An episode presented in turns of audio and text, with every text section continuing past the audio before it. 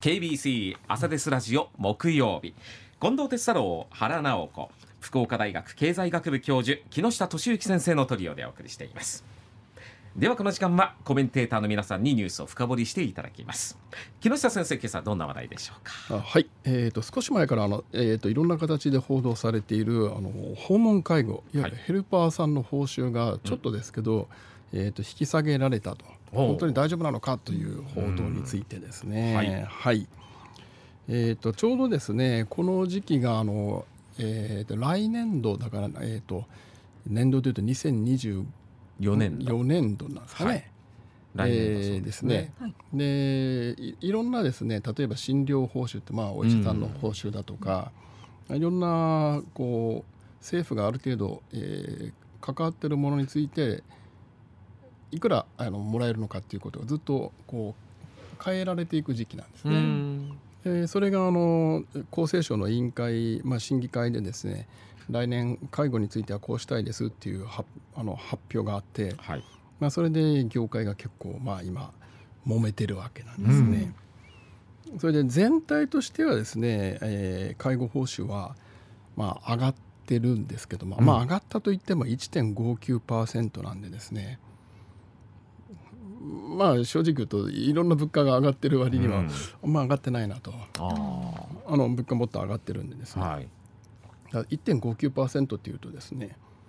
あの時給が1,000円だとしたら、うん、えー、1016円になる感じで。そんな上がったという体感はないですね。ないないですよね、こう言われると。だから他の物価がもっと上がってるから、うん、これじゃあねと思と思う中でですね、はい、えー訪問介護の部分だけが、まあ、基本基本基本的な一番基本のなるものがちょっと引き下げられていて、うん、でまあ、厚生省が言うにはですねあの介護職員の処遇改善加算というのがあって、まああのえー、その人たちに研修受けさせるとかですね、えー、なんか資格持ってたらあげるとか、まあ、いろんな、細かいこうやつがあるんですが、えー、とそれを上げ上げたから全体としてはプラスになるように頑張ってねと。という言い方です。で一方あの介護事業者の方々はそれに従って実際に自分のところの、えー、介護報酬を計算すると現実は下がると。はい、下がるからこれはきついんで何とかしてくれっていう話になってるんですけども、うん、まあ多分厚生省は今のままでいっちゃうわけですね。うん、で原さんはあのまだあの介護保険、えー、保険料払ってないと思うんですけど、はい、介護保険って言われるとどんなイメージですか？介護保険ですか？えー、っとなんか高齢者の方のなんかお家に私あの祖母と同居してた時があるんですけどそこの時になんかこう市とかの方がこう要介護何なのかこう見に来られるみたいなそういうのを担ってる部分のお金を払ってるという認識ですじゃあおあの、はい、おばちゃんは、はい、あの訪問ヘルパーさんが来て何かやってくれてたわけですか、はい、いやあのうちの祖母はすごく元気だったのであの全然何もなかったんですけど、はい、そういう方が来られてたのでそういう介護とかされてる方のサービスのためのお金というイメージです。そうすると、まあでもに20年ぐらい前本当に制度ができた頃ですよねそうなるとね。そうですねはい、はい、あの2020年にできた制度なんですよ。あごめんなさい。2000年にできた制度なんですね、あので4月にできてもともとドイツをモデルにしていてですね、ドイツの制度が1995年にできたのかな。それで当時ですねこういう介護保険の制度がなくて、まあ、よほどもひどい状況に追い込まれた時に福祉で助けるっていう形で基本的に自分のそのじいちゃんばあちゃんが、まあ、体体が調子悪くなると基本的に家族で全部やってたんですよ。でもう高齢者がどんどん増えていくことが分かってたので、これじゃあもう持たないだろうということで社会全体で助けようっていう話でできた制度なんですね。うん、で基本はですね在宅介護優先という大原則があるんですよ。あの施設じゃなくて在宅でまず見ましょうと、うん、それからあの予防とリハビリを先にやろうねと、まあ、言われてみれば当たり前のことなんですけども、はいえーと、そういう原則がありながらあの訪問介護の人を減らしていいんですか？みたいな話があるんですね。でドイツはですね日本と違って面白いのはあの介護を行っている家族に手当がつくんですよ。ああそうなんですね。はい。ここれ日本でも導入するときにかなり議論があってうんで結局日本では導入されなかったんですけどもだから家でいろいろこう見ている家族に手当が出るっていう手が出るあそれいいいいですね。ですねだってお仕事とかもね、時間限られたりしますからうんね。まああの多分財源が確保できないっていうかそんな話じゃなかったかなと思うんですけどね。で保険料はあの40歳以上になってから払い始めるので、まあ、まだあの原さんが払うにはもうちょっと先なんですけども、はい。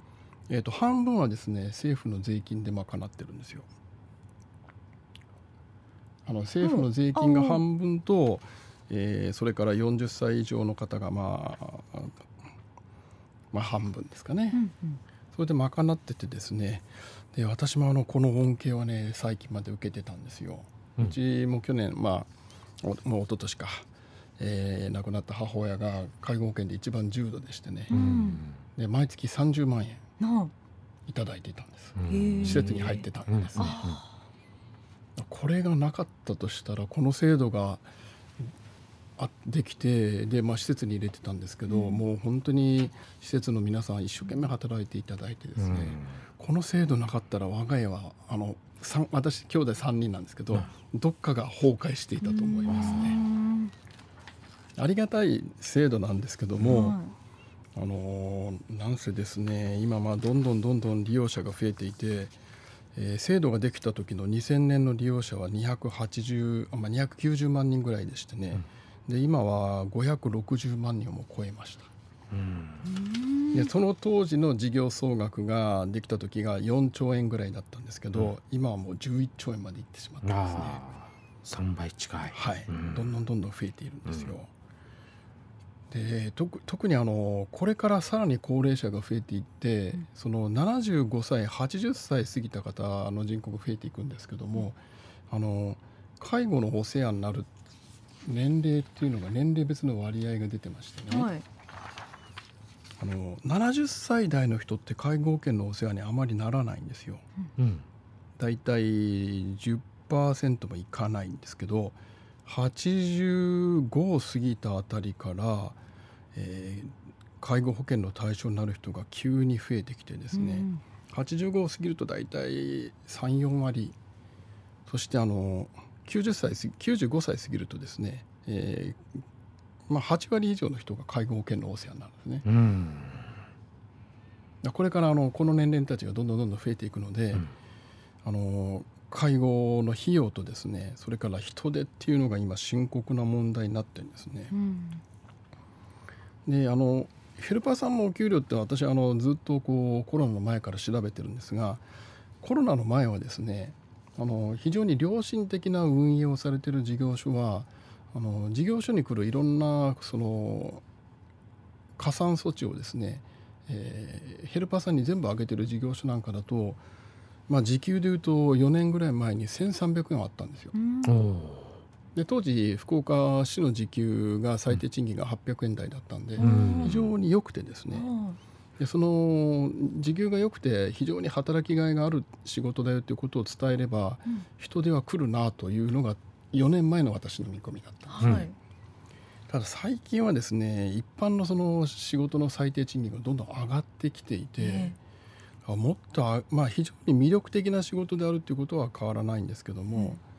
もうちょっと上げていかないと本当に集まらなくなると思います。うね。ん。あの何が魅力かっていうとやっぱりこう自宅に介護に行くとですね「ありがとうございます待ってたよ」って言われるその人に感謝される仕事でで元気だったら80歳過ぎてもやれるんですね。うん。あええはい。あお仕事としてはい、私が取材した方でも80歳過ぎてても今でも手取りで15万以上稼いでる方があいてですね。ただまああのこのお給料を上げてあげない限あり、うん。これから福岡市ってですね人口があの170万になるとか言われてますけど、はい。増えるのは65歳以上だけなんですよ。うんまあ何回かここで説明してますけど、うん。です急激に増えていくんですよ。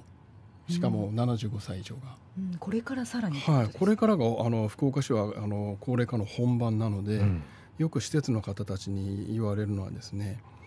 あの介護介護にならないようにしとかんともう介護できんからねとはよく言います。あだから予防というかそういうところが大事であのこの法律はですね、うん。介護保険の法律は、えー、と国民の努力義務なんですけどはい。ちゃんと健康の保持に努めろっていうこう法律で書いたんですよ。えそれでよあのデータはいろいろあるんですけども、やっぱり80歳以上で体調の悪い人たちってですね、えー健康にえー心がけ始める、ね、年齢が遅いんですね。は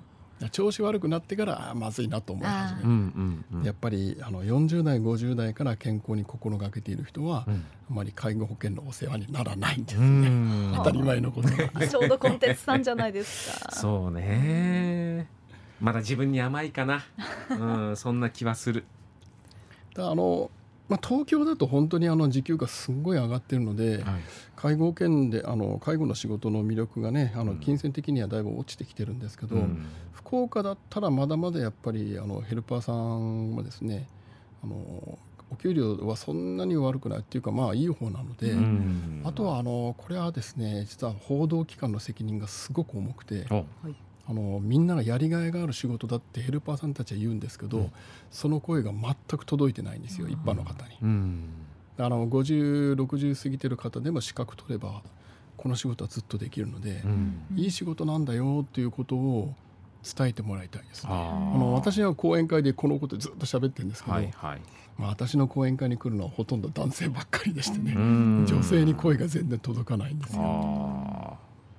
でもうちの母親もはい、ケアマネージャーの資格を取ってこの介護保険が始まる制度の前の段階で、うん。ええでいろいろその